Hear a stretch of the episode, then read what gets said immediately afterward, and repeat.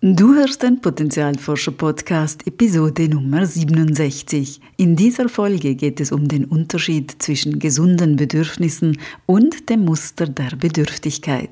Du erfährst, wie sich Bedürftigkeit ausdrückt, woher sie kommt und wie wir mit ihr umgehen können. Willkommen beim Potenzialforscher Podcast für mehr Freude, Erfüllung und Sinn im Leben. Ich bin dein Potenzialforscher Coach Christina Schaka.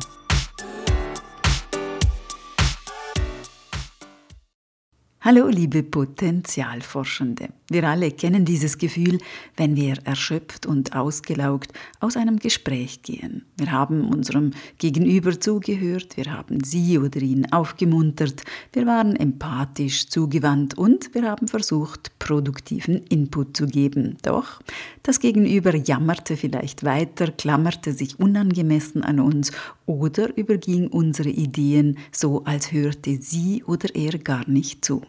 Danach fühlten wir uns komisch, irgendwie leer und ausgelaugt. So oder ähnlich könnte eine ganz typische Situation sein, wenn wir der Bedürftigkeit im Gegenüber begegnen. Nicht den wichtigen Bedürfnissen, sondern der Bedürftigkeit. Ein großer Unterschied, auf den ich in dieser Folge näher eingehen möchte. In der letzten Folge haben wir uns die wichtigen menschlichen Bedürfnisse angesehen. Dazu gehören zum Beispiel Bindung, Schutz, Sicherheit, Verständnis, Zuwendung, Kreativität, Entfaltung des eigenen Potenzials, Selbstverwirklichung und auch körperliche Bedürfnisse wie Hunger, Durst und Schlaf. Es gibt körperliche, emotionale, seelische und spirituelle Bedürfnisse. Unsere Bedürfnisse sind sehr eng mit unseren Gefühlen gekoppelt. Wenn wir sie über längere Zeit unterdrücken, dann werden wir nicht nur unglücklich, sondern wir trennen uns auch von uns selbst ab. Damit entfremden wir uns von uns selbst. Wir verlieren den Kontakt zu unserem Wesen, zu dem, was wir brauchen und was uns wichtig ist. Damit verlieren wir auch einen ganz zentralen Kompass in unserem Leben, der uns hilft, unseren Weg zu gehen. Wer seine Bedürfnisse nicht spürt, weiß auch nicht, wo sein Potenzial liegt. Und so landen wir am Punkt, wo wir gar nicht mehr wissen, was wir überhaupt wollen und wer wir sind. Also unsere Bedürfnisse sind wichtig, damit wir ein wahres und authentisches Leben führen können. Es gibt aber einen Unterschied zwischen Bedürfnissen und Bedürftigkeit. Wenn ich handle, um ein Bedürfnis zu erfüllen, bin ich in der Eigenverantwortung und auch mit mir selbst verbunden, weil ich mein Bedürfnis spüre, erkenne und danach handle. Wenn ich hingegen aus Bedürftigkeit handle, geschieht das meist unbewusst. Ich unterdrücke dabei in der Regel ein Bedürfnis oder meinen wahren Wesenskern, um zum Beispiel geliebt oder gemocht zu werden. Das heißt, in dem Moment bin ich nicht wirklich authentisch, sondern bin in einem Muster gefangen, das in der Regel in der Kindheit entstanden ist.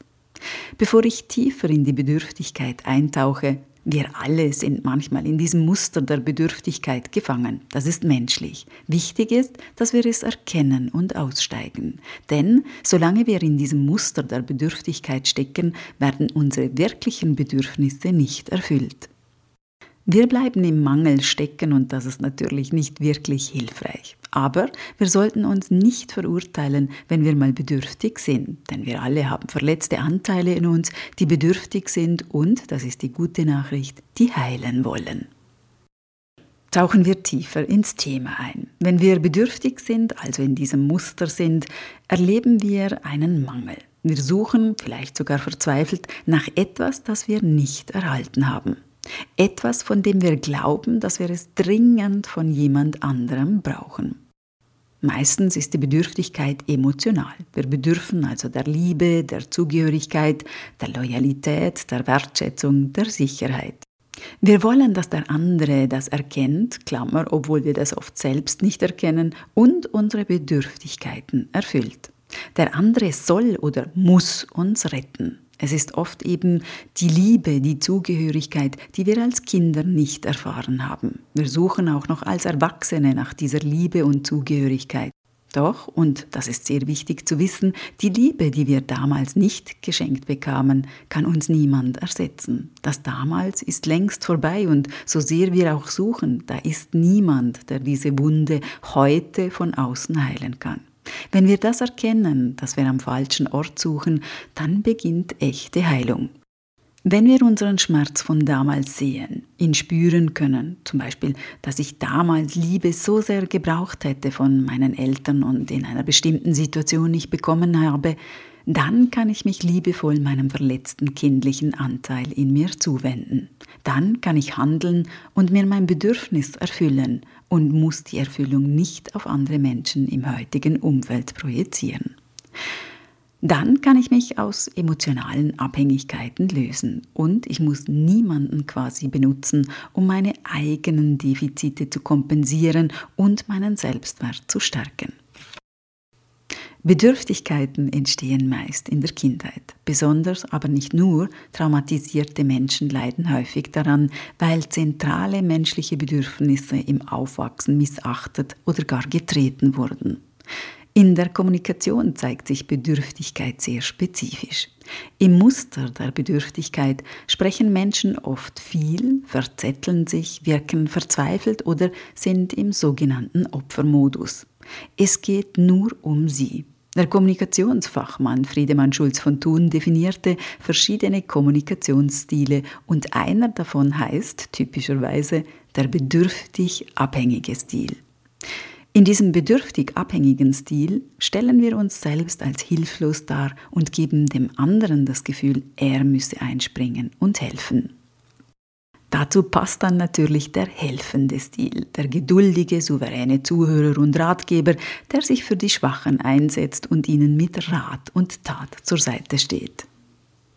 Dieses Kommunikationsspiel, nenne ich das jetzt mal so salopp, spielen wir oft. Doch es bringt uns nicht zum Ziel. Meistens gehen beide Seiten unerfüllt und vielleicht sogar genervt aus der Begegnung. Was ist also der Ausweg? Nun, der erste Schritt ist es, vom Bedürftigsein zum Dürfen zu kommen. Das heißt die Auseinandersetzung mit den eigenen echten Bedürfnissen, die in uns schlummern. Es ist wichtig, dass wir unsere gesunden, elementaren Bedürfnisse wahrnehmen und kennen. Dann können wir sie auch stimmig ausdrücken. Und das alles ist schon eine ganz schöne große Herausforderung, wie ich finde. Unsere gesunden Bedürfnisse helfen uns dann auch zu erkennen, wenn das Muster der Bedürftigkeit auftaucht. Hier braucht es einen Heilungsprozess, in dem wir uns den Schmerzen von damals stellen und beginnen, den verletzten Anteil in uns selbst zu nähren. Für all das sind unsere Gefühle ein wichtiger Schlüssel. Sie wahrnehmen, spüren und zulassen. Ich sage zulassen, nicht ausagieren. Und mit Gefühle zulassen meine ich, es ist okay, dass ich Wut spüre. Es ist in Ordnung, dass ich traurig bin. Das darf alles da sein.